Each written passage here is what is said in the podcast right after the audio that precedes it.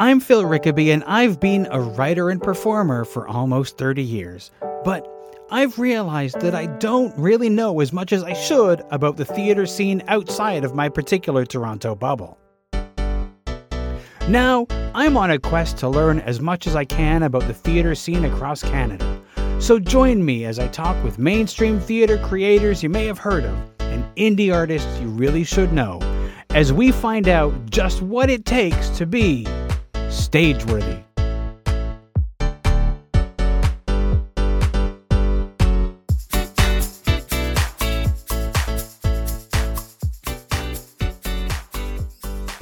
If you value the work that I do on Stageworthy, please consider leaving a donation either as a one time thing or on a recurring monthly basis.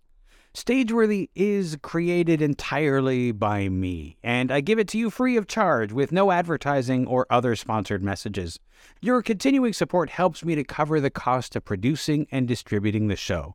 Just four people donating $5 a month would help me cover the cost of podcast hosting alone. Help me continue to bring you this podcast. You can find a link to donate in the show notes, which you can find in your podcast app or at the website at stageworthy.ca. Now, on to the show.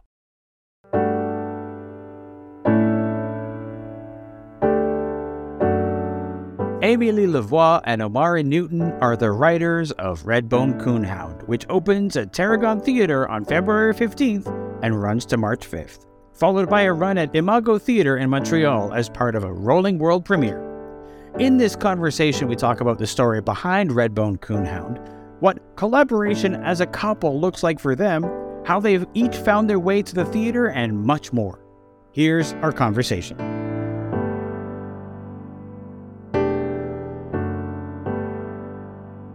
Amelie Omari, welcome. Thank you so much for joining me this evening. Could you give me uh, a little rundown about uh, Redbone Coonhound, just about the show, where it came from, just to get us started? Mm-hmm. Sure. Um, so the play is inspired by an encounter we had on the seawall um, with a dog of the same name and breed. Um, it, we were walking, I think it was a Saturday, we just had coffees in hand and um, this man, this very athletic white guy came up and he had this beautiful red dog. And the dog paid special attention to Omari and was sniffing him up and down.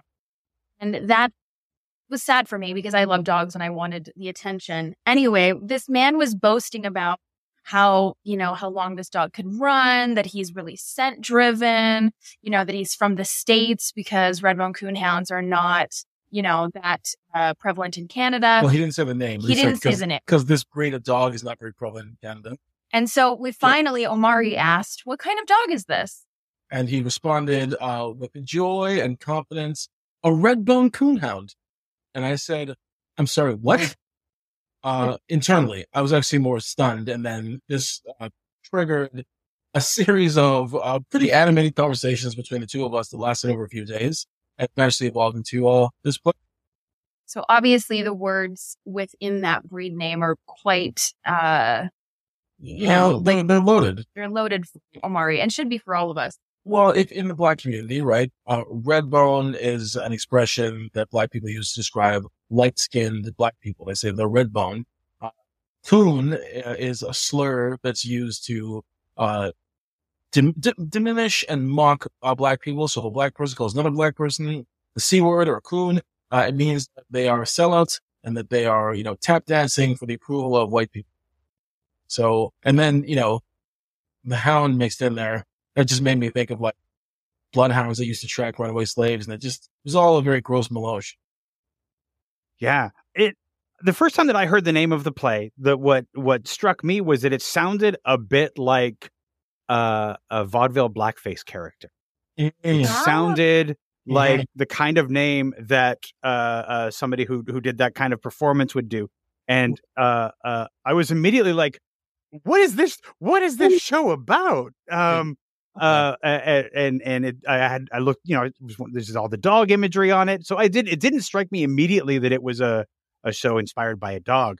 Um, but the name is definitely something that would spark a lot of conversation. Uh, um, in terms of in terms of of turning that conversation into this play, at what point did you realize and think of it as as something that could become a play? Oh, Well- I know this story. Well, we were sitting at Joey's. I think it was a restaurant having dinner.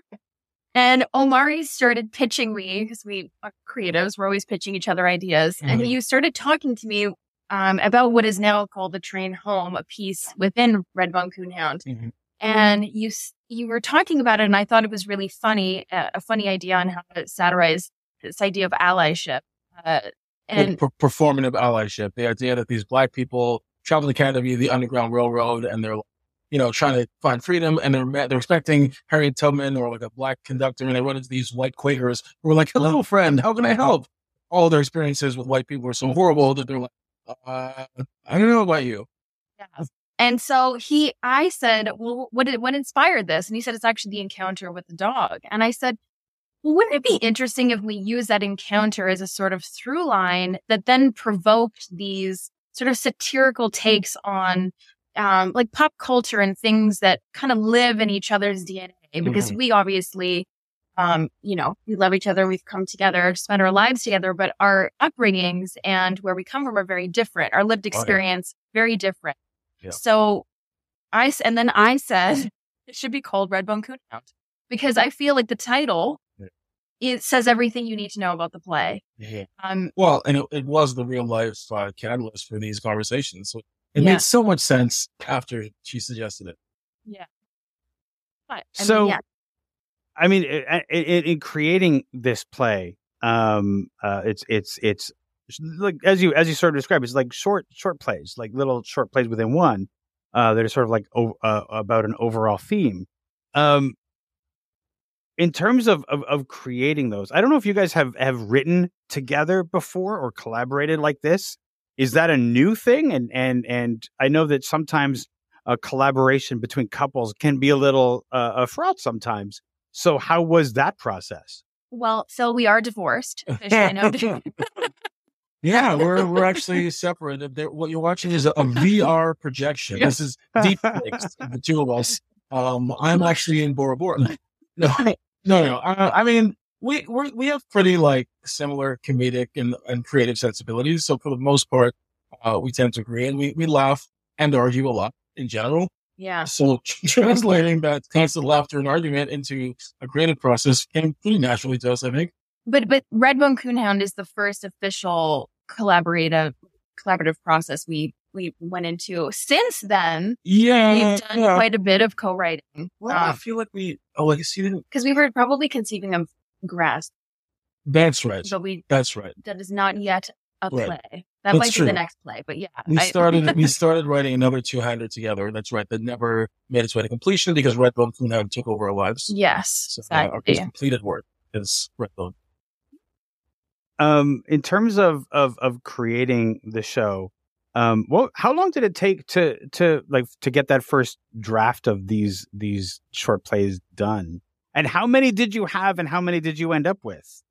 Great Yeah, that's a good question. We often uh, talk about this, revisit Yeah. the ones that never made it. They're buried in our little writer's graveyard. yeah. We, um, it took us like a year and a half. How to the first draft? How long did it take us? Well, here's the thing: we we were uh, the Canada Council for the Arts generally generously supported the idea of the play, so Yeah, we got were a- we got an explore and create grant um to to just the first draft and give give us some time to like ruminate on it. and that was i think over the course of a year or two actually but within that time frame i kind of went to stephen drover at the arts club um, just to just to talk with him about ashlie corcoran who had just come in as artistic director of the of the theater and to get a sense of you know what they were planning to do and just introduce myself and i started talking about this play and stephen very quickly was like whoa, that's interesting. Let's talk more about this one.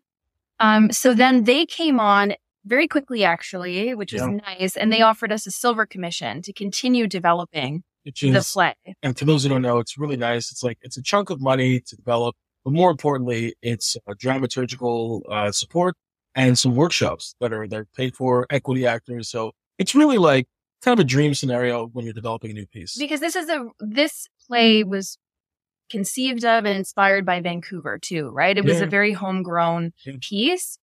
Um, and I will say that the Silver Commission is really great because the intention is to produce the plays that they commission. Yes, it's not that's right. guaranteed, right. but there there is, you know, a silver lining or a bit of a lighthouse at the end of the development process there. So we Yeah. were fortunate that they did end up producing the play. However, between development and production, a little thing called COVID happened. Yeah.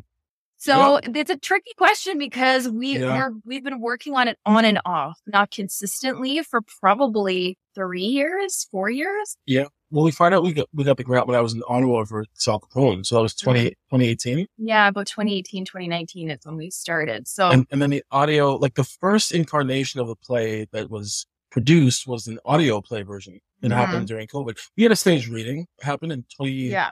That was part of the Silver Commission. Yeah, right? But yeah. the audio play was offered to us as a way to keep the development going um, because obviously the theaters were shut down. So we got to explore the play in a different medium, which was really cool. But ultimately, it's a stage play, and we were happy to get back on track with that. Yeah, Of course. I- I'm curious about um, uh, having done it as as an audio play. Did you learn anything about the play um, Yeah. when it was an audio play that informed the final staged version?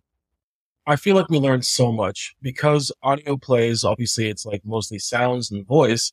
Uh, you're, you're so in tune with the rhythms of the dialogue.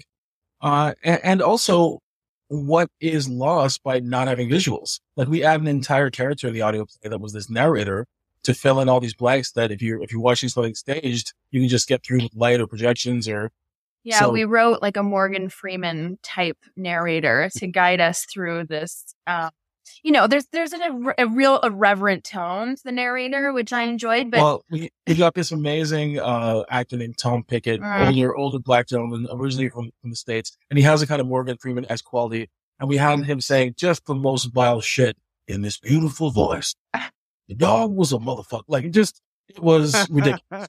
He's so, so, good. yeah, I'm We- so game and lovely. And we're sad. Like we, it didn't make sense having a narrator in the stage version, but we did miss him because he was so. Yeah, I think for me, I learned that it's really hard to reverse engineer a play into another medium when you when I didn't have the experience of it in three dimensional space Mhm. on a stage yet. Yeah. I think it was interesting to do it a bit backwards, but for me, ultimately, I was just really craving uh, the play to be explored visually and in three dimensional space because that's that's what it was conceived as. So Yeah. but it was fun. And se- Yeah. selfishly, I got to play the Mike character in the audio play. So that's probably the only opportunity I'll ever get to act in it. So selfishly, that was fun getting to explore the character. Nice. I, I- it's interesting because I I have an audio play that I did a couple Christmases ago that I'm now working on turning into a stage play because you know I couldn't at the time. Yeah.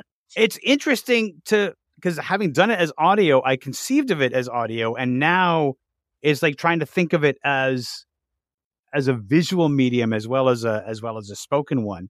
It's Yeah. a real shift how to take what worked in the audio, but give it more life and more uh, uh, spectacle, more something. It's it's a it's a tough little thing to do.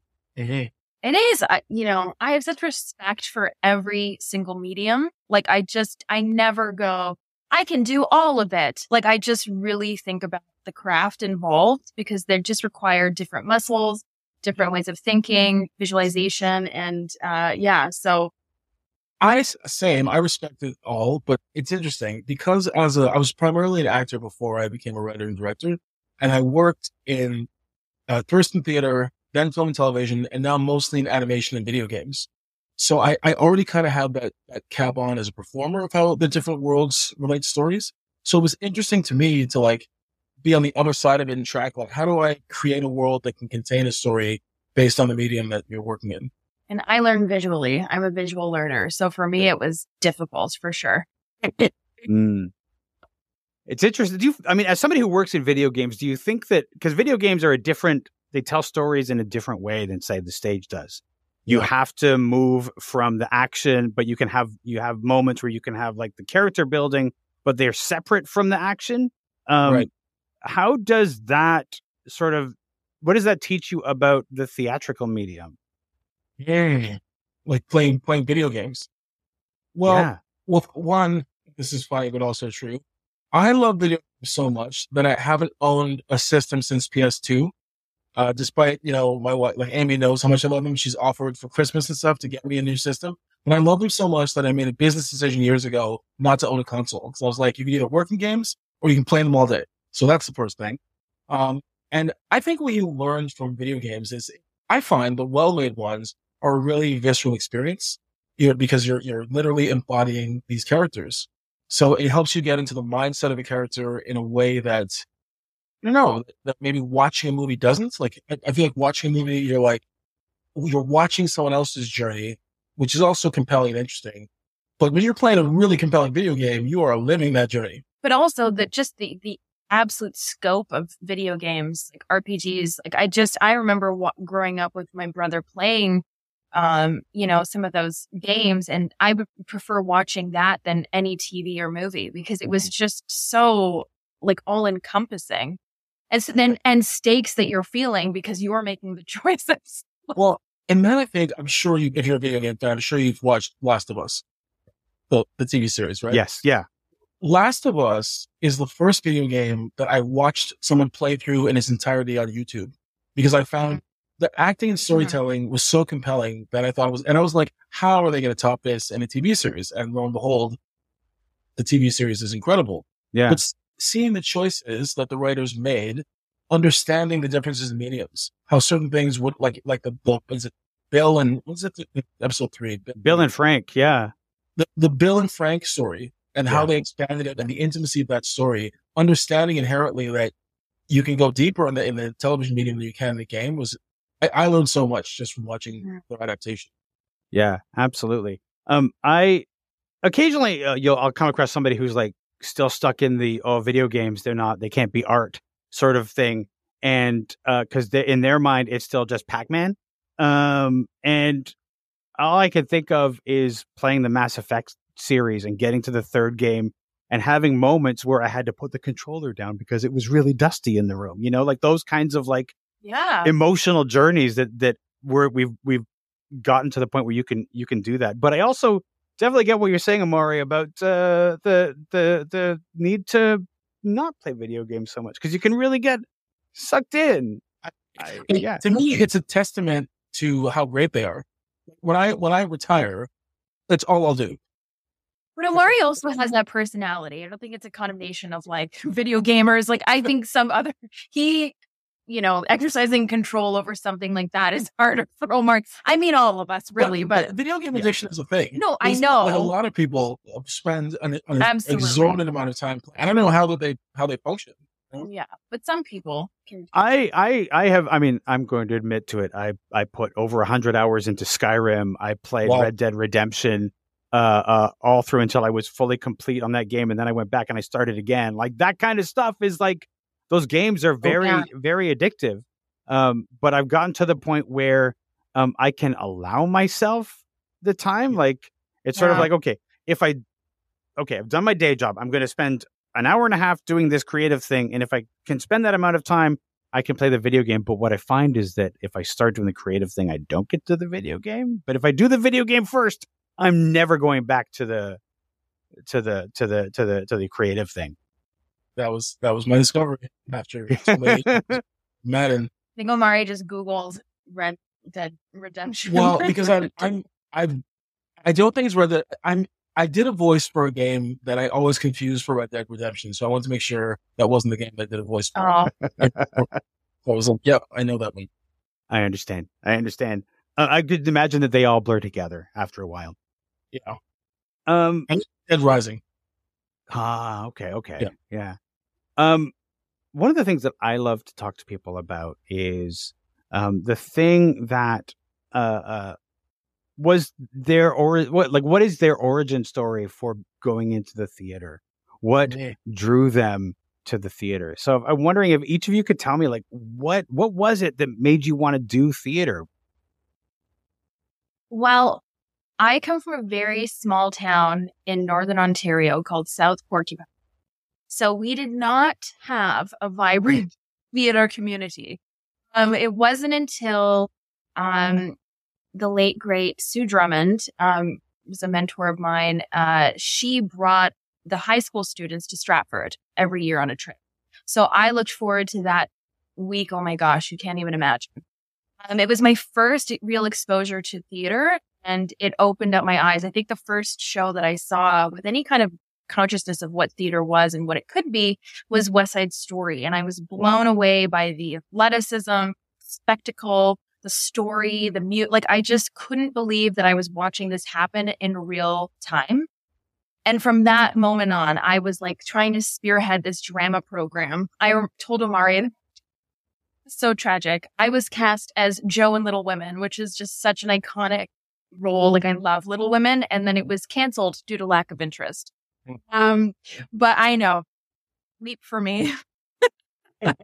but um, that's what it was. And I, I honestly have never veered from that path since I went and studied theater at Bishop's University. And then I was lucky enough to get accepted into the National Theatre School of Canada's playwriting program.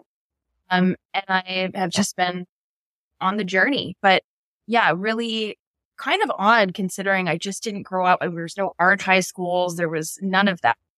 And I was just those trips, Stratford Festival. Was there a moment, Amy, just before I get to Omari's stories, was there a moment where it, it, you realized that this was a thing that somebody could do? I think it was the the feeling I had watching it. It wasn't this separation of they're so um, beyond my capabilities. It was more that I wanted to glove onto that feeling. And I thought, this is a vocation. Obviously, these people are here doing it.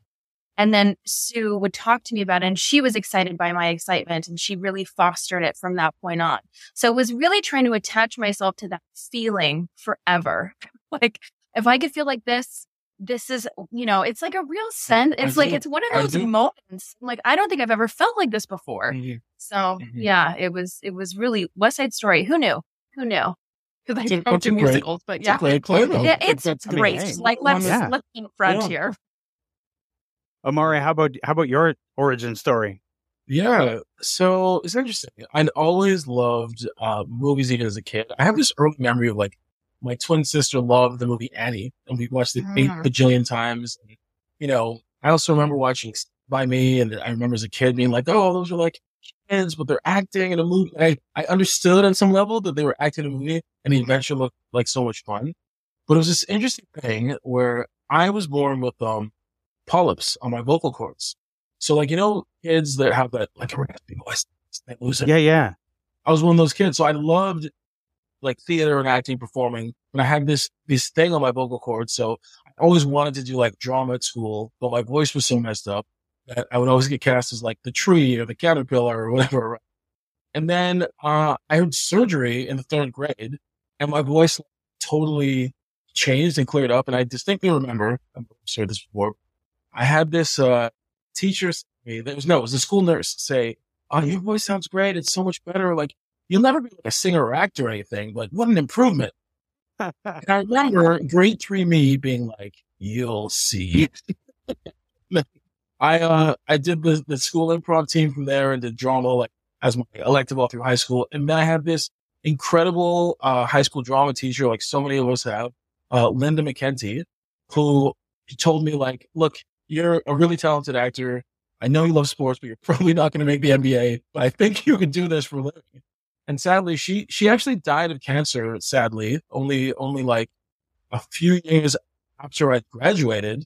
Uh, and they named the old theater at the school after her because her impact was that great. And uh, that's kind of where I really fell in love with it. was in, in high school drama, uh, working with Linda McKenty. But can I say something? Because I think this is so beautiful. This is something I so admire in Omari is mm. that he has faced that, I think, in a lot of points in his life, but he has never wavered in his self assurance. And I think that's something that his mom, his sweet mom, has instilled in him. Like, I so admire your confidence. Seriously. I just, I just, I'm riddled with anxiety and I just self doubt all the time. But he but, is just like, but, no, I'll do it. And you do it. And I've talked about this a lot, right? And it's not to get all whatever, but as a black man, right, in North America, a lot of people have perceptions of who you are and what you're capable of. Right? I used to get accused of plagiarism in school constantly because I loved reading and writing, and I was a really good writer and a really good reader at a very young age. And people could not comprehend that a young black kid with a weird voice was smart, right? So at a very young age, I had a chip on my shoulder because teachers used to try to like catch me for cheating or, or faking. And so that's what it is. It's just having to like advocate for myself from a very young age. Now that could make somebody bitter and you don't have the bitterness. You just have that really kind of consistent, I believe in myself, which is really nice. Thanks, man. I have to say. thank my mama. I know we do. We think, we think Claire. I mean, you you've mentioned earlier. You mentioned your different lived experiences. Uh, Omari, you're a black man, and and Amy, you're a you're a white woman. And and um, as somebody who grew up, my my brother, uh, my adopted brother, is uh, is a black man. Well, he was a black child. Now he's a black man.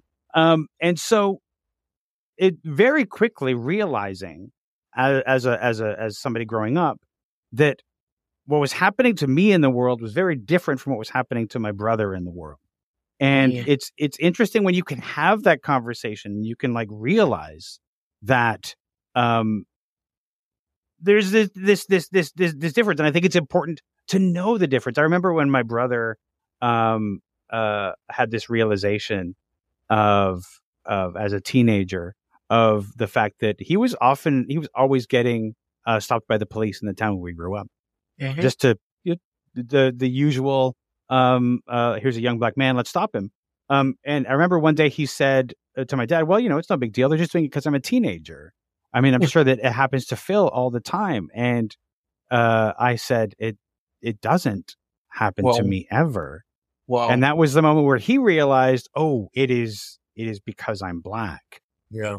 Yeah. And my, you know, my parents, you know, they did their best to try to like, you know, we went to Caribana, all that sort of stuff to try to give my brother, who's being raised in a white family, uh, uh, uh, as much black culture as we can provide for him. Yeah. But we did not know to have the conversation with my brother. He had to learn that stuff on his own.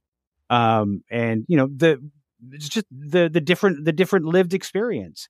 Um, and the different lived experience is is really one of the things that has created and and and and, and was the catalyst for for redbone coonhound um in terms of of those conversations i imagine that those conversations that you were having at the time were um coming from different perspectives what kind of uh, conversations were you having after that that encounter with the dog if you don't mind sharing Well, if I could share something related to what you just said, Chris, it's interesting that you mentioned the conversation because my mother was a social worker and she was very, very concerned about my safety because I would get stopped by cops as the young constantly.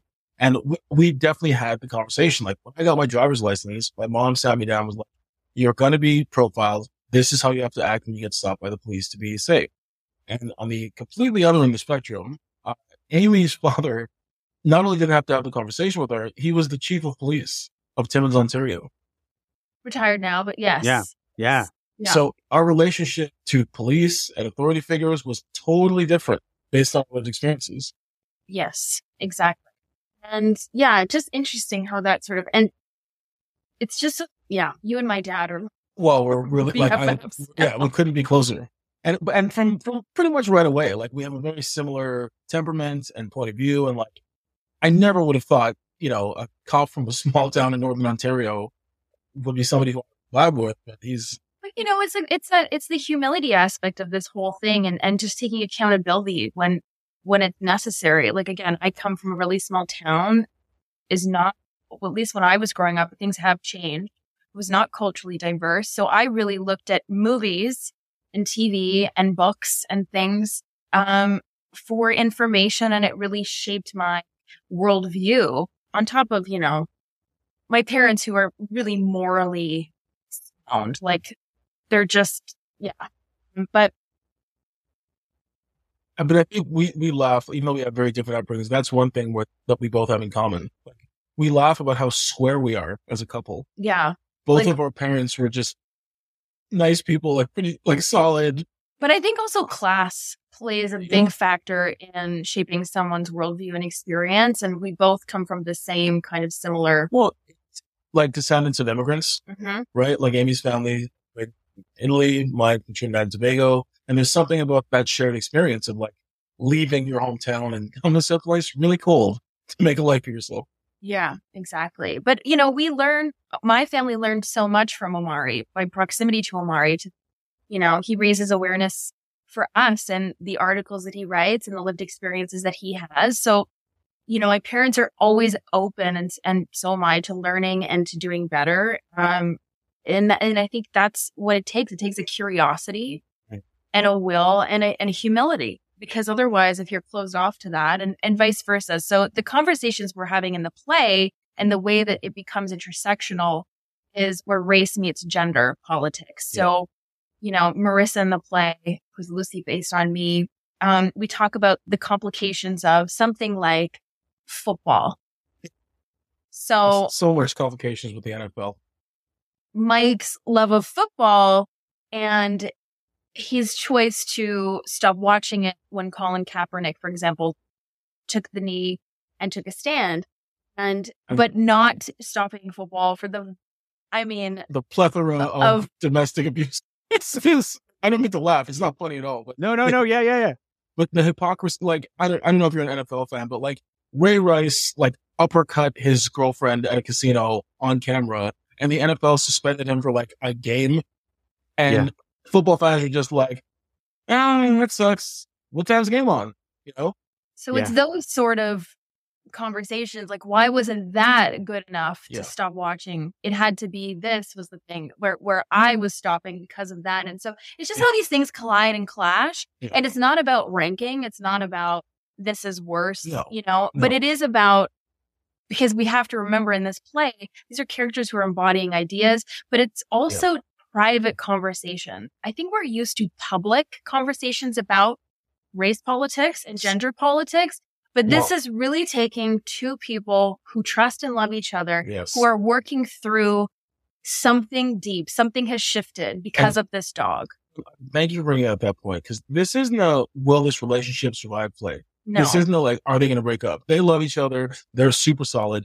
This is a two people who really love each other from two different perspectives and cultures are having a moment in that, in their marriage and in their relationship where they're trying to understand each other. And oh, we often talk about this. I feel like oftentimes when you see representations of race in the media, it's either from one perspective, like you'll watch like a, a black movie that's the black perspective on race, or you'll watch like a white movie where it's like, you know, the white savior, fish out of water. You rarely see movies where it's, it's not like a zany comedy of, you know, look at this meet cute between these people from different cultures. It's just these, these two people from different cultures who are having real unsanitized conversations.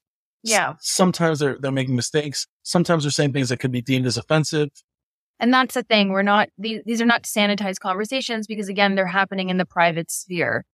And, you know, like we always say, it would have been really easy for us to write perfect characters who are not going to be scrutinized or judged by the audience members. We don't think that's mm-hmm. real. And, and, you know, it's, it's uh, like we're saying, we're, we're approaching the play with the same gesture we approach our life together as a couple with different lived experiences. Sometimes you have to put your feet to the fire a little bit and learn something about yourself and humble yourself. So, and really all of that to say, this play is ultimately about language. I think Yeah. that's also the big, it's about language. It's about extremism, like extreme unmoving attitudes on all sides of the political spectrum. And when I say political, I don't mean like Republican Democrats or like, I mean political in terms of like social justice or social politics, right? It's to me, what, what a lot of our fever dreams satirize is just people who take extreme positions that are unmovable. yeah. But everybody gets their turn. It's, it's an equal oh, opportunity skew right. no one is safe. And I think it's you know I'm you're mentioning the the you know you're having the the the conversations that happen in the private sphere and and and nobody's like perfect and and and it's it's it's messy and I think that sometimes the I, to me the reason why sometimes these conversations that we have in the public sphere um don't do what we need them to do is because uh there's always somebody who is too afraid of of saying the wrong thing, so they don't say anything of value. Um, it's usually the white person who doesn't want to be called a racist. They don't say, they don't ask a question, so they don't learn anything. So they don't, they they don't want to get messy because they're afraid of uh, of that sort of thing. Expensive. Yeah. Yes, yeah, and it's so important to just. You never learn if you don't fuck up. You have to have the difficult conversations. I totally agree, but I'll also add, I also think we are in a current political climate where even as a black man, I am hesitant to speak against my community on issues that we, we might align 90%. If there's a 10% disagreement, I am hesitant to vocalize it because the pressure to fall in line so as you don't, so as you don't get canceled is, has never been higher. It, it's a, a lot of people, I think, equate the creation of art that deals with race and culture with propaganda. They don't like they, they, what they want is to see their worldview reaffirmed, which there is a time and place for that. You know, if you're marching for BLM and you're, you're calling out police brutality, there's no gray areas, right? You go and you, you, you hold your slogan up. But some people don't understand that works of art and or works of drama are about polemics and they're about the argument and they're about, so it, there has to be more nuance or else that's not, um, it's not a play. Yeah. Yeah, absolutely. Um, so at the end of your your arts club experience with the the the whole process, which the the the ability to have uh workshops and hope, hopefully more than one. Did you have more than one workshop in the process? Or yeah, Yep. Yeah, we did. that's so rare in the creation of theater in this country. Um, and it and you went to full production eventually Yep. through after COVID. Um, after that production, is the play unchanged from then, or did you learn again from the audience in full production as well, and and make changes after? Okay. I'm going to I'm going to take this first round because it, you're bringing up a point that I think is really important in this whole thing. So, yes, this is a co-production. The Toronto Montreal is a co-production tucked inside of a rolling world premiere. So what that means is um, we've taken, or Stephen Drover, I should say, once Imago was interested in producing it, Micheline Chevrier, the best. Um, Arts Club went, okay, how do we take this opportunity? We've got interest from different theaters here. How do we figure this out? And co-production wasn't an option for the two companies. And he knew that in the States, there was a rolling premiere model under the National New Play Exchange. Um, and it'd been happening for years. And it's this insane model and program that centers process through production. So you get this opportunity to work the text through a production, which is even rarer than workshops. And that's where you get the most information is when your play is staged and it meets an audience. Well, eh, it, what's why it's like, well, you, you open in New York, then you go to New Jersey, then you go to Chicago, and like, and just the, the, the liberation of knowing you have another shot to tweak and you can sit in the audience, watch reactions, edit based on. Well, not, and not only that, we, so the production in Vancouver is completely different than the production you're going to see in Toronto. I'm Yes. assuming you're going to see it, Phil. Absolutely, I am. That'd be really funny. Like, You're you know, no, I'm not interested. I'm playing Skyrim. Uh, I wouldn't blame you, Yeah. by the way. Um, but it's a totally different interpretation by a different creative team and different actors in a different community. That production at Tarragon is going to be the same in Montreal, but the Montreal production is going to have surtitles. So there's going to Mm. be a language sort of accommodation there, which I think is fantastic. And also what's not lost on either of us is the demographics of the audiences are totally different in certainly Vancouver and Toronto and Montreal. You know, Vancouver, there, there's just not a large percentage of black people who live in Vancouver, although we brought out more than you normally see in the theater to come see this play. Whereas Toronto and Montreal are more culturally diverse. And it was always interesting to us seeing what the black audience members laughed at that white audience members might not have reacted to. So Mm, to see in, uh, in like Toronto or Montreal how people. But the other thing that is brilliant about this model is that within the contract, the theaters that bid for these productions or this play have to agree to reserve money to bring the playwright to the city right. to continue the process. So the playwright comes with the play. mm. So that's where those changes come into play because the, the playwright is an member of, of each process. So yes, I mean, the first production we were doing a ton of rewriting oh, on yeah. the spot and this we are too less so only because the text was in a better place, but we are learning through the production and the interpretation different things that we want to change. We're changing the ending some nights during previews because we're wanting to find different different moments. And so that's going to change. We have a week between the Toronto and the Montreal one. So we'll go and do more work there. And so what you end up with is just a really, our dog is trying to, um, is a text that withstands a lot of rigor, like a lot of dramaturgical rigor and hopefully can, oh, there she is. Stevie Licks. Um, you know, can be it can have a universal flair to it so that regardless of the cut, the theater size, the budget, the community, it has a resonance and uh, it's just a greater kind of appeal for production. I think that the process of of of seeing a play change is is is hugely educational. Um, a few years ago, I was an usher at the Ed Mirvish Theater in Toronto at the time when Disney was doing their trial run of of of Aladdin that was going to go yeah. to Broadway. Um, and watching that them react to audiences from night to night was a fascinating education in how to take immediate feedback and change a play. So it's a fascinating process to watch. Have you have you found that uh, an enjoyable process or a frustrating one? Watching the show every night, you say? Yeah, just like just like like making changes based on audience and and things oh. like that. Is that something you've enjoyed, or has it been more frustrating than not? It's my favorite thing in a play that that works. I found very enjoyable to sit in and make changes. Uh, the Vancouver production of Redbone Coonhound, I went to see more than any production I've ever been involved in as a director or a writer. We saw it. I mean, I saw it. It must have been 15 times. How many times you? Not as much but you directed it. I think again, you're also mm. very, you know, looking looking at it from a different lens. Yeah. Because I, yeah. you know, I did go quite a bit because of the rolling premiere model. I wanted to get that information.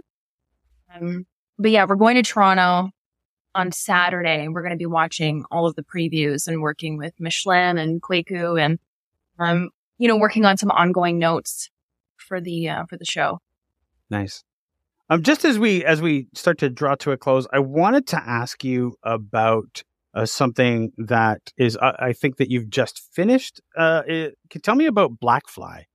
oh, our beloved Blackfly. Um, so that was a commission for Repercussion Theater. Uh, again, right before the pandemic started, and it it's our adaptation of Titus Andronicus, hmm. but told through the lens of Lavinia and Aaron and uh, it is a a feminist hip hop theater satire.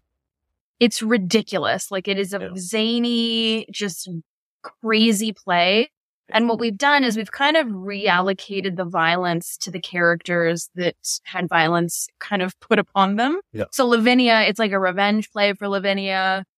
Um, definitely I wasn't gonna, I wasn't gonna stand for that. Um, you know, happened to her. Aaron uh, indicates not only what was done to him, but his image and the perception that most people have of Aaron. He he makes a case for why he's totally justified in everything he did, and and the clown just wants to to die. To die. He's just he, he cannot. But he can't. He can't. A, a running joke. Uh, it's a running joke throughout. He he thinks death is going to come upon him. He's so grateful, and then something happens, and he doesn't die, and he's back to a life of misery. But we did. We were lucky enough to receive a Digital Now grant from Canada Council to develop that into an audio play with animation. So that's in the works. It's going to be released, I think, in the spring. Um, it's going to be an animated uh play that you can watch, and uh, so we can send it to you. But uh, that is definitely we, we want to bring that back to the stage that yeah, was its yes. intention. I feel like again, because of the pandemic, we've been doing a lot of re re-exploring of, of but, work that was mentioned. It's just been but, great. You know what though? Shout out to the Canadian government and oh Canada yeah, Council for the way they stepped up for artists during that time. It oh, was crazy. Yeah. They, it's wild to me that they actually acknowledged that the cultural sector was important and recognized how much we were all yeah. Yeah. So much funding came through for us. So And I, That's and what. I, I will say because of that and because of the pandemic and because it was an audio play, we weren't limited to, you know, geography for casting and collaboration. So we got to work with our favorite people like Robert Persichini, Laura Condlln, Tom Rooney, Damien Atkin. uh, AJ Alessandro Giuliani, uh, Amatai Warmstein, McKay, Kayvon Kayvon Koshkin, Koshkin. uh, Lenny uh, Parker, Uh, and uh, oh wait, James. We can't leave out James Loy. Oh, so oh, James Lloyd. Did we, did we also forget Damien? no, I said Oh, okay. Damien, but, But it's yeah, we- just like we a got uh, crazy cast. Cast Like that we had no business getting. Like we were just laughing. I, we were laughing Wow. at Tom Rooney and Robert, like these Stratford vets saying our ridiculous words, but we just had so But- much fun. Well, like, yeah, everybody we laughed. Everyone laughed so much during those recording sessions because I think it was you know everybody was pandemic. It was Just- great outlet. yeah, just a really irreverent comedy. One of the things that I think the digital productions has allowed people to do is to work with people regardless of geography and to Yeah. and I, I, I, I, I, have enjoyed the fact that we're able to, whether it's a it's a live stream or recorded or or audio play, that we've been able to share work uh, Yeah. across the country, which is something we don't often get to do. I'll hear about it so often that's happening in Edmonton, for example, that I will never get to see unless I can get to Edmonton. Um, but by sharing it digitally, we're like sharing our work across Canada, which is amazing. Yeah, and you know, I know a lot of people are saying, you know, yes, it's a live medium and you, you lose something, but I love watching well filmed theater for that very Yeah. reason. Theater is sometimes really inaccessible. I and I find it um, you know, with my brain and the way that it works, I like being in the comfort of my home sometimes watching certain types of plays, right? Like the anxiety I feel of being tucked in to an audience and in the middle row, like that takes me out of an experience sometimes. So I felt really, I, I felt so great about just being able to watch theater on my own terms. Um, so I totally hear you on that. I did like everyone. I missed audiences as well. I missed being you know. But Oh, yes, absolutely. Absolutely. But, one thing about seeing filmed performances, um, I prefer those over film, like movie adaptations. I would much rather see Yeah. like the live production um, than uh, uh, an adaptation. I recently watched the Netflix version of Matilda, but I'd seen the live version in New Oh, York, right. and so much I missed from the staged version that you didn't get in the movie, and it's I- Right. I would have preferred the a filmed version over over Yeah. over the adaptation. I guess hear it, you. It depends to me on the adaptation. But I, I, because we, we watched uh, Father, um, the Anthony Hopkins films, which was a, a, a stage. Well, Nope. I have been begging Omari to watch The Father for literal years, and I finally managed to force him to watch it. Yeah. It is, to me, one of the most excellent, excellent films of all time. And based on a play, but also that the playwright directed the film. So there's a real sense of consistency and vision. And Anthony Hopkins, I mean, he just breaks my heart. I, Mm. I, Yeah. I can't. So it's a very good film if you haven't seen it. And I don't know what the stage play was like, but I can't fathom a rendition of it that's more moving than the film. Well, you know Right. who did on Broadway was, I think, or in the West End was Frank Langella, Oh, wow. which is a whole other thing, but he is Ooh. equal, just Yeah. fantastic. So this has now Yeah. become a podcast about the father. Well, hey, if they could do if they could do a weekly podcast about The Last of Us, we can do one about the father. That's right. Let's do it. Omari, uh, Amelie, thank you so much for joining me this evening. I really appreciate you giving me your time and for the uh, sacrifice that your dogs made, giving me your time.